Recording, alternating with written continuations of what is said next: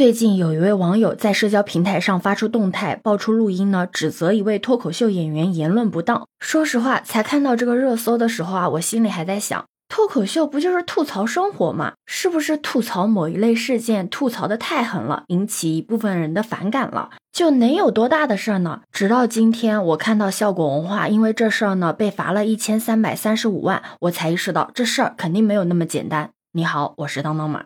有网友评论这件事情啊，为一个梗毁了一个公司乃至一个行业，真的发生了。但说实话，当我了解了这件事情之后，我觉得这个事情的严重程度可不是单单用一个梗字可以来形容的。事情是这样的，效果文化演员 House 李浩石最近在北京场进行脱口秀演出，结果被观众爆出他在演出中有不恰当的言论。他说自己领养了两条野狗，他们在追松鼠的时候，让他想起来了八个字：作风优良，能打胜仗。因为这个演出现场是禁止录音录像的，所以这个表述呢是没有视频记录的。但是也有网友爆出了录音，确认了这件事情。有网友认为这就是小题大做，脱口秀本身就是冒犯的艺术。但我想问，你真的能接受用作风优良、能打胜仗来编一个段子吗？你真的不觉得他有嘲讽军人的嫌疑吗？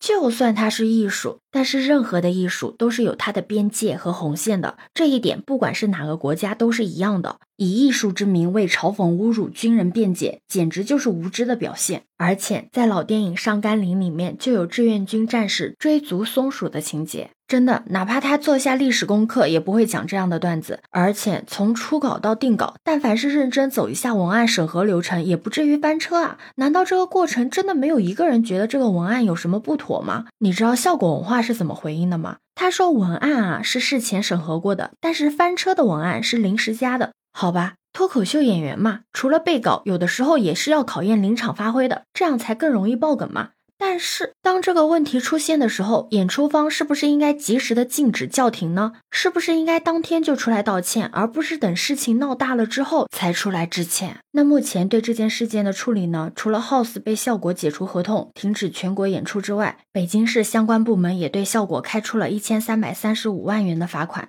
但就像网友说的，这对于市值四十个亿、荣获八轮融资的效果而言，罚的实在是太轻了。有网友直接建议封杀，侮辱可爱可敬的子弟兵，就是在大众的雷点上蹦迪。就在大家开始疯狂的讨论效果到底该不该被封杀的时候，效果文化的黑历史也被大家给疯狂的考古给挖了出来了。第一个就是李诞和黑尾奖离婚之前呢，被曝家里摆着东亚病夫的牌匾。李诞黑尾奖直播带货，因为有十八点五万人观看直播，但是只有五千人下单，李诞直接怼剩下的人是垃圾。还有他之前接广告的时候，广告的文案呢，就是让女性轻松躺赢职场的装备，最后被罚款了八十七万。除了李诞个人的这些黑历史呢，还有效果里面的其他演员，像二零二零年五月份的时候，卡姆和其他脱口秀演员就因为吸毒被抓了。在今年二月份的时候，孟川个人社媒被封禁，因为违反了相关的法律法规。在五月份，House 又因为这个辱军的言论让效果被罚。怎么说呢？效果文化这一系列的翻车，实在说不上是冤。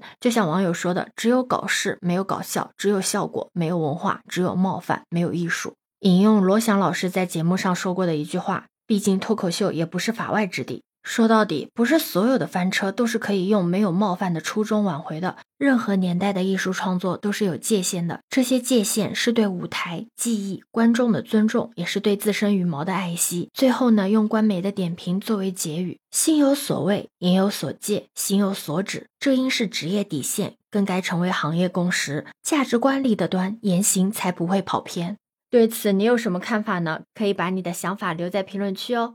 如果你喜欢我的话，也可以在我们常用的绿色软件搜索“当当马六幺六”，就可以找到我哦。欢迎你的订阅、点赞、收藏、关注。这里是走马，我是当当马，拜拜。